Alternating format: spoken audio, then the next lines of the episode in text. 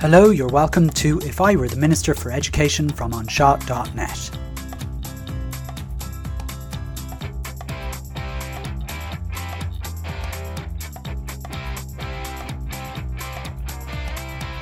Special episode Untangling the Christmas Decorations. If you've been listening to this podcast for some time, you'll know that I often compare the Irish primary education system to the Christmas decorations you find in the attic every year. And um, if you're someone who uh, decorates a Christmas tree at home, if you do celebrate Christmas, this uh, will this analogy won't be alien to you. Once you get the box down from the attic, you get your uh, Christmas lights and you're about to put them around the tree because you know evidently you've wound them nicely from the year before. But for whatever reason, whatever has happened, they're all in a hopeless tangle. And no matter what you do, um, you uh, get at them and you try and untangle each knot. And every time you think you've untangled a knot, it creates a new knot. And you keep going at it for hours and hours and hours. And after a while, you just go, Do you know what? And you throw it over the tree and hope that nobody notices. Just kind of like what you did last year when you tried to tackle the Christmas lights. And that's kind of the way I look at um, the primary education system. Every so often we have a look at it and try and dismantle the madness of it, and we just end up making it all knottier, and we just hope uh, that, and we just basically in the end just throw it all over our virtual tree and hope that it all goes well. Now, usually when I give this analogy, um, my episodes happen to be in July uh, rather than near December. So I decided, given that it's so close to December and probably acceptable enough uh, to uh, have a Christmas special episode of If I Were the Minister for Education. This episode is called Untangling the Christmas Decorations, where I try and look at a couple of uh, stories that have happened in the media during COVID 19 and uh, see what. Uh, see if I can highlight any issues in the Irish primary sector because of it. So let's get on with it. The media tends to ignore primary education in normal times. And why, and why wouldn't they? I mean, in the last two general elections, education didn't even feature in any of the political parties' main manifestos. I mean, they were there buried down deep in the we'll we'll make class sizes smaller. Um, but apart from that, they don't really feature in the manifestos.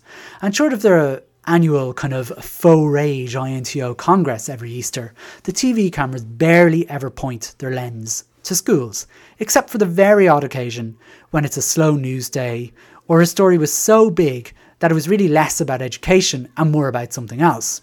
I mean, just for example, um, I'm thinking of the school campus in Harold's Cross that the Department of Education uh, built or paid for, which was more about property prices than anything to do with education. I think they paid um, 23 million euro for the site in Harold's Cross, and that was the story rather than it actually being about new schools being opened. Uh, similarly, the schools in leafy suburbia, uh, just outside uh, uh, in County Dublin, were also not happy about a McDonald's opening up the road from them, and that was more about child obesity than education. Another example was the refusal of any of the schools in Malahide to divest one of their nine primary schools away from church control, and that was more about religion than education. And then we had a global pandemic, and everyone had to mind their own children, and then education became news. And it really hasn't stayed out of the news, so desperate is everyone to keep schools open. So, is this a story about education, this COVID 19, or is it really about the economy? Or more cynically, did all the pandemic do really was to highlight how primary schools are basically free childcare, and as long as the children were in school, no matter what, then nothing else mattered. COVID 19 has wiped out a lot of the news anyway at the moment, and every day seems to be a slow enough news day. And there's only so much radio shows can talk about COVID 19 cases and different vaccines and wet pubs. So schools kind of became the centre of the media for the last term. And um, there hasn't been too many days where schools or um, schools or universities or something to do with education hasn't been in the media um, throughout the, the last few months. So, in this special episode, I'm going to explore just three news stories that probably might not have received any media attention if it weren't for COVID 19, but they also highlight why the Irish education system is akin to my Christmas decorations in the attic. Welcome to my Christmas special, Untangling the Christmas Decorations.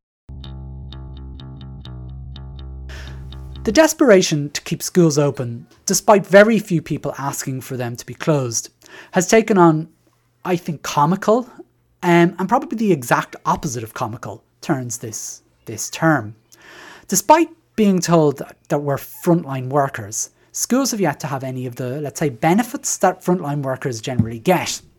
You know, things like, I don't know, like PPE gear, we, we don't get that. And yet, the line that schools are the safest places that people can be is still trotted out by not just the um, HSE or NPHET or the government, everyone is saying it. It's it's amazing how um, you know the as something can be said by someone, and it's just believed automatically. And look, I'm not saying schools are completely unsafe and that we should close them. Um, and even though I'm just saying this, and I've done this before in podcasts, it's really interesting actually. Whenever I've said, uh, made an episode here where I've talked about schools not being as safe, and I, I always mention that they should stay open. I believe that schools should stay open. Someone someone undoubtedly will make a comment on uh, social media to say, oh, yeah, you just want to close down the schools and get paid. You should be put on the pup. Um, but anyway, uh, sorry, that's just an aside. And as I said, you know, I'm not actually saying the schools are completely unsafe, and I'm not saying they should be closed down. But and and I'm not even disputing the figure that two percent of all cases from uh, you know are, are are is correct. Now I, I don't think it's correct particularly, but I'm even happy to go with it if that's the case. Um, and I mean it's the percentage that's used to basically prove um, how safe schools are. It's a metric. But if you list all the places where COVID 19 clusters take place, Schools are actually the fifth highest occurrence of that. You know, I mean, 2% isn't very, isn't very high in isolation, but if you actually compare it to all the other percentages of clusters, schools are the fifth highest occurrence. And yes, that's ahead of hospitals, restaurants, churches, hotels, and pretty much everywhere there isn't a house, a nursing home, or a residential unit. However, most comically, to me, there was an article in the Irish Times last week where it was explained without any sense of irony that staff rooms are the place where these clusters take place, not classrooms, not yards, not anywhere else where social distancing and no mask wearing takes place. um, sorry, I, it's it's not like it's it's it's astounding that um, it was staff rooms because that they they're probably the only places where masks are absolutely 100% worn by everybody in there and that social distancing does take place. Everywhere else in the school, social distancing doesn't happen and mask wearing doesn't happen by 99% of the people in there, the children. But tell that to the school in Cork that had to close for two weeks thanks to a cluster of COVID 19 cases, which the principal claims could have been prevented had the HSE had the decency to inform the school when there was a case. Before the midterm break, the HSE contact tracing was getting a lot of criticism from schools as their lines of questioning were, were very poor, which, which is true. And during the midterm break, uh, the INTO promised there would be mass testing and fast tracking, and the outcome was that the HSE simply aren't telling schools when there's cases. That's what happened. And while no one really believes that 2% of cases of uh, that basically the 2% um, figure of clusters in schools, thanks uh, in part to the brilliant work from the COVID 19 Outbreak in Schools uh, Facebook page, even if the percentage is true, it is still far higher than most of the sectors which were forced to close. And given that the media are probably bored of reporting on COVID 19 cases in schools, they probably had to go looking for other stories. And this is where our journey begins. Because sure enough, schools had stories that probably wouldn't have made a small column in a local paper if it weren't for these times. A few of these stories opened up the wider population, let's say, to what actually goes on in schools, and to me, open up possible conversations for the future. I've covered all of these stories in their widest sense in our in the normal podcast that I do uh, if I were the Minister for Education, but it was actually nice to see them acted out in reality in the wide gaze of the media in the last few weeks. And all three of these stories, two of which happened in the last week, demonstrate to me how church control of schools is deeply rooted in Ireland and how, for some reason, as a country, we tend to completely ignore it. And it's interesting that all three stories are responsible for my analogy of why schools are like the tangled Christmas decorations. It comes down not particularly because it's church control, it's just any private control of schools. Our education system is privately controlled, with 97% of schools controlled by particular denominational bodies. And um, in the news were three cases of that. But before I get into those stories, I'll give you I'll give you another example of, you know, the reason why I, I suppose I'm highlighting them this week because um, these stories happen all the time in schools, and yet nobody cares. And I just want to give you an example. A few years ago, the National Maternity Hospital was to be built on the grounds of St. Vincent's Hospital. Okay? No problem so far. However, when it broke that the building would be gifted back to the nuns that owned the land, there was national outrage. There were protests, and the media was saturated with TDs, celebrities, and every single commentator you could think of them basting this terrible crime that the government would spend several million euro on a building and give it, just basically gift it to a private entity. Now, how could the government take taxpayers' money and build a hospital and then gift it back for nothing to a religious group? Seriously. I mean, where else would such a thing ever happen? That's not a COVID cough. Um, well, you know, whenever the government builds a new school for your local denominational school, guess what happens once it's built? Well, since 2010, 463 schools, the vast, vast majority under denominational patronage, at a cost far, far higher than the one hospital, that's uh, what's gifted back to the Catholic Church. Every single one of them are gifted back for nothing. And do you know how many protests have been held about that? Do you know how many negative newspaper articles have been written about that? Apart from that one in Harold's Cross uh, that I mentioned earlier, where the site cost a whopping, to quote, 23 million euro, which actually uh, the government had to defend. Um, and, and, just as an aside, funnily enough, uh, that was the one school that didn't get handed to um, any private body. It's actually owned by the Department of Education or by the government now. Um, anyway, or owned by the state. Uh, but but there we are. So it's just an example of you know the media can get outraged, the public can get outraged about things that happen in education all the time. And just because it's education, it doesn't seem to rustle a feather. So I'm going to go through a couple of stories, as I said, um, similar to that, that uh, might have given outrage if they weren't education stories. My adopted home of Carlow had two of its schools in the news uh, since the start of the school year. And on the first day of returning to school, the school grand school reopening, RTE's Emma O'Kelly travelled down to St Leo's College, a secondary school, for what was supposed to be a good news story about the school's reopening safely after COVID 19. Now, Emma uh, O'Kelly found herself inadvertently in a controversy thanks to the fact that this school decided that the best way to open their school for the year was a prayer service, or a mass, if you will. Now, I presume you're thinking I'm about to go on for the next while, jumping on the bandwagon, being outraged that a school would hold a mass in 2020 when we live in such a multicultural society and so on, like I always do. However, the purpose of this special episode isn't actually to give out about the schools or even the churches. And I'm not even being nice because two of the schools happen to be in the town where I live, and I'm not chickening out. Both of these schools know if I were the Minister for Education, I'd be taking away their patronage the next morning, and one of them would also lose the right to be a single sex school. Well, if they listen to this podcast, they might, which of course they don't. Well, St. Leo's found themselves um, in the midst of a media storm because they held a mass on their first day of school. And all the students were seated two metres apart in a very big hall. And schools, as we know now, are exempt from all the rules around the number of people allowed in a building. For example, I have 450 people in my building five days a week, and bigger schools like St. Leo's have about a thousand people in their building on weekdays. Having the Mass made absolutely no difference to the safety of the students, and yet the media went mad about the fact that they had a Mass.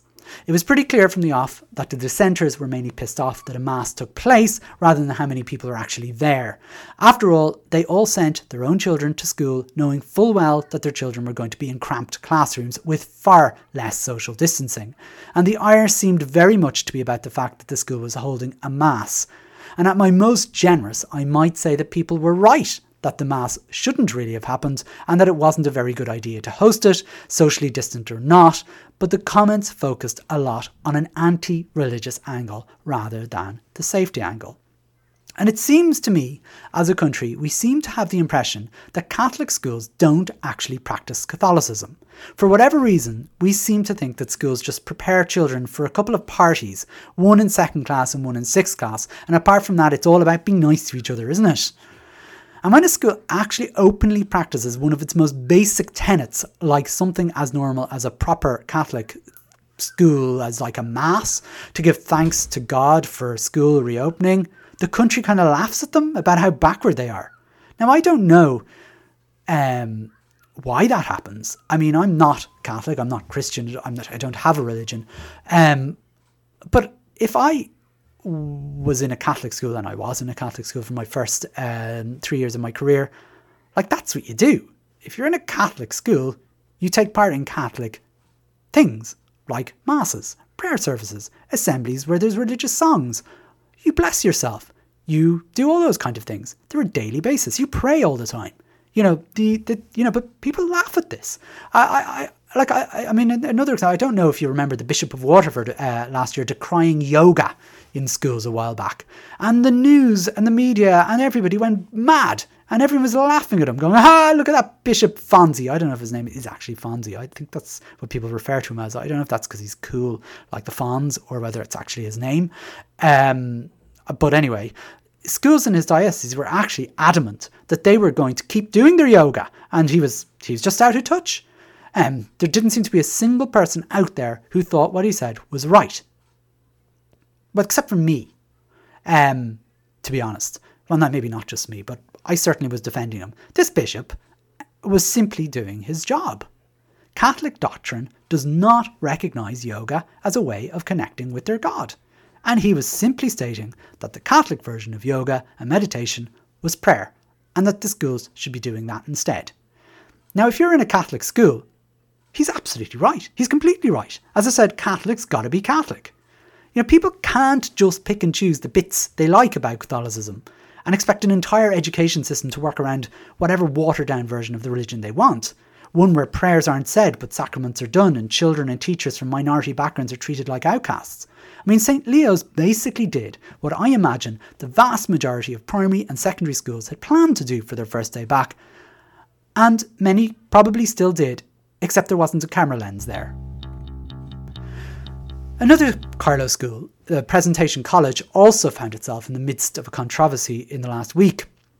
Depending on who you believe, anything really could have happened. And as it's a story far too close to home for it to be wise for me to comment upon, you can totally ask me privately, but you can probably guess my feelings on the matter.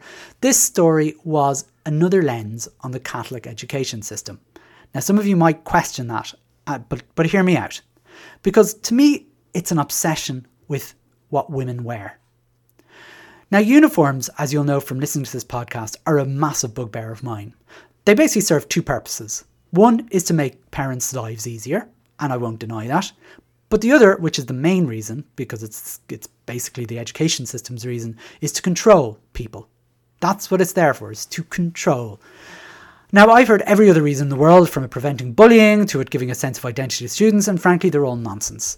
And it might be no surprise to listeners of this podcast to hear that the roots of the school uniform are religious orders. What a surprise! I don't think this annoys Irish people though that much because the religious orders, uh, you know, people seem to be happy enough with that. I mean, they send their children to religious orders every day to be, and teachers are happy to be missionaries every day. That's fine. They don't seem to mind that. But the thing that I probably would annoy Irish people more is if I, when I say, actually, uniforms are much more of a British thing which um, kind of switches on that hidden nationalist inside of them. However, for whatever reason, we ex colonial countries love an old uniform. And it must be something to do with our strange obsession with the royal family or, or something. I, I, I don't know. We can't get enough of British things. Anyway, I'm just teasing you there.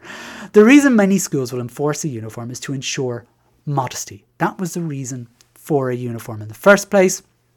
It's to ensure modesty. And I'm not saying that this particular school said the things that were reported, but the truth of the matter is, like St. Leo's, there are quite a number of schools that have asked their female students to dress modestly. That is, lengthen their skirts, not remove their school jumpers, or not wear leggings. Now, personally, I can't understand why schools would say or act in such a way except for the roots of the reasons for uniforms. We know that there are schools who don't even allow this allow girls to wear trousers. Um, you know, instead of if their if their girls' uniform uh, wants skirts, there's a lot, and in fact, there's more schools than you'd think where they don't allow the girls to wear trousers instead of skirts. Yes, it's 2020. Um, and I remember actually, uh, just as an aside, I remember actually being asked to go on Newstalk once um, about this very issue, uh, not the presentation college thing, but about girls not being allowed to wear um, trousers instead of skirts. Because there was a girl in a Catholic school somewhere in leafy suburbia uh, who arranged a petition to be allowed the ability to wear trousers instead of a skirt in school. So on I went uh, to uh, George Hook, I don't know if you remember him, uh, onto his program where he began the conversation with, I don't even know why I'm talking to you. I don't do a very good George Hook impression. You're one of those educate together schools. And then he, I basically spent the rest of the interview cajoling the poor man as he tried to cajole me. Anyway, in any case, the whole story just smacked of traditionalism and keeping girls in their place. Now, I've already done a full episode on school uniforms on this podcast, so I'm not going to go into too much more about this. However, this story in Carlow probably only came about because of COVID 19. Although saying that, I'm not absolutely sure of it, except there was probably no other news rather than the fact that due to COVID 19, students were allowed to wear their PE clothes into school on PE days instead of their regular uniform. And look, there's many particular things about this case that make very little sense, except for the fact that an obsession with what school girls are wearing in schools hasn't done anyone any favours. As I've said on many occasions, I've kept account of all the incidents I've had around clothing in my school, which doesn't have a uniform, and we're 13 years that we've existed. And so far, the total of problems we've had due to not having a uniform is zero. You know, and people say uniforms make life easy. However, if you send your child to a Catholic school, almost 100% of them have a uniform, and there is a reason for that. And if you're looking for that reason, do you know where you'll find it? Because some of you may still not believe me that this is a religious thing. You'll find it in the Catholic preschool and primary religious education curriculum, which all Catholic primary schools have to follow. And it states in black and white, I am not making this up, a Christian practices the virtue of chastity by cultivating decency and modesty in behaviour and dress and speech. Now, that wasn't written 100 years ago. That's a very recent document. And just when you thought I was unfairly blaming the church for uniforms. The final story came up, thankfully, didn't happen in Carlow, so I can totally comment away. But it is again related to religious control of schools, and it was the Dublin Archdiocese interesting decision to scrap its sibling first policy. Now, it's not often for me anyway, that I get a chance to hold a mirror up to the very people uh, that were um, basically telling me to go back to my own country. Um, but I don't think I'm going to get a better chance than this one. And to be honest, I wasn't going to bother doing a special episode at all until this story came about. And, I, I, and, and on its own, really, uh, it probably doesn't warrant an episode. So um, I decided to do an episode because of this story, really, to be honest with you. I just can't leave it uncovered. This story um, has been is is all over the national media at the moment. Uh, it started last uh, last week and is continuing into this week as I'm recording. Because the first round of offers have gone out from primary schools to junior infant enrolments in uh, primary schools. And shock horror, some siblings cannot go to the same school as their older brothers and sisters. It's ridiculous, isn't it? Absolutely ridiculous. Why would the Catholic Church make a rule where they scrap siblings being allowed to go to the same school as their brothers and sisters. Why would they do such a strange thing? And as somebody put it, why would they want to separate families? Isn't this exactly what the Catholic Church is about? Families. Some families have organised socially distant protests outside their schools now. And yes, for those of you who are principals, you'll be delighted to hear that parents have even organised a group called, no, wait for it, I love this, a concerned parents group. I know if you're not a principal, that's not funny, but I think that's hilarious. Every time there's a problem, you get a concerned parents group. They really need to think of a better name. And how many have you come across uh, these concerned parents group? I don't know. I, I, I just think it's funny. Sorry, I'll, I'll have to stop. Um, anyway, in fact, uh, according to the Irish Times, who dedicated two articles, not just one, but two articles in the same day to this story, a number of TDs in the Dublin area have called on the Archdiocese to review its policy. In fact, Fine Gael TD Jennifer Carroll MacNeill said the need to arrange multiple drop offs and collections at different times in different schools will make life even more difficult for parents. And Fianna Fáil TD Cormac Devlin has also called for the admission policy to be re examined. It needs to be a fair system which takes account of the fact that children have siblings in a school. The changes are causing stress and anxiety for many parents, he said. I'm quoting the Irish Times. So some of you are probably wondering why I'm sounding so cutting you know, I, have tried to put on my most sarcastic voice here. Um, the concerned parents and the TDs included. After all, the Catholic Archdiocese have given a perfectly adequate explanation. They said, the diocesan policy is in place to ensure that siblings and children of the parish those are three important words, of the parish can be educated in their local primary school. The majority of Catholic primary schools in the diocese have successfully operated this policy. So basically, what they're saying here is that they are prioritising families from their local parish over people who are not in their local parish. They're not saying you can't come to the school. However, if you decide to go by your own local parish school to go to a different parish, well, you might get in, but it doesn't mean the rest of your family will. That seems pretty clear pretty fair to me. Now, some of you are probably wondering why I'm defending this policy. And to be honest with you, it probably is a silly policy. But I mean, I, I mean, I do have a problem with people passing by their local school, uh, particularly if they're passing one Catholic school to go to another Catholic school. Um, I, I can totally see what's coming, uh, where this is coming from. Look, I mean, the archdiocese or the diocese uh, may, should have given notice, um, but you know, um, about this instead of just putting it in straight away, and uh, maybe have waited for these uh, these siblings maybe to have cleared through the system. Maybe say within I don't know seven years we're going to do we're going to get rid of the sibling policy. Um, but anyway, that's not my business. But uh, you know, and you're probably wondering why I'm de- defending the policy. And you know, surely given that Educate Together actually only recently started operating a siblings first policy after years of not having it, I mean, it totally makes sense to have a, a siblings first policy. And you're right. I mean, it, it, it makes no sense. I mean, the thing about this story is, it, I think the reason I, I, am acting uh, this way is it reminds me very, very deeply of another story of oversubscription in Dublin schools only a few short years ago.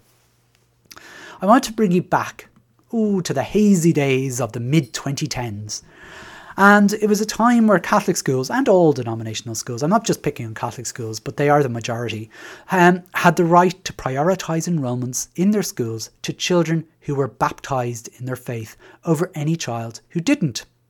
And these baptised children that didn't um, live there may have lived uh, in um, a different parish, of course. So the child that wasn't baptised may have lived in the same parish, but his or her place was less important than somebody else outside of the local parish.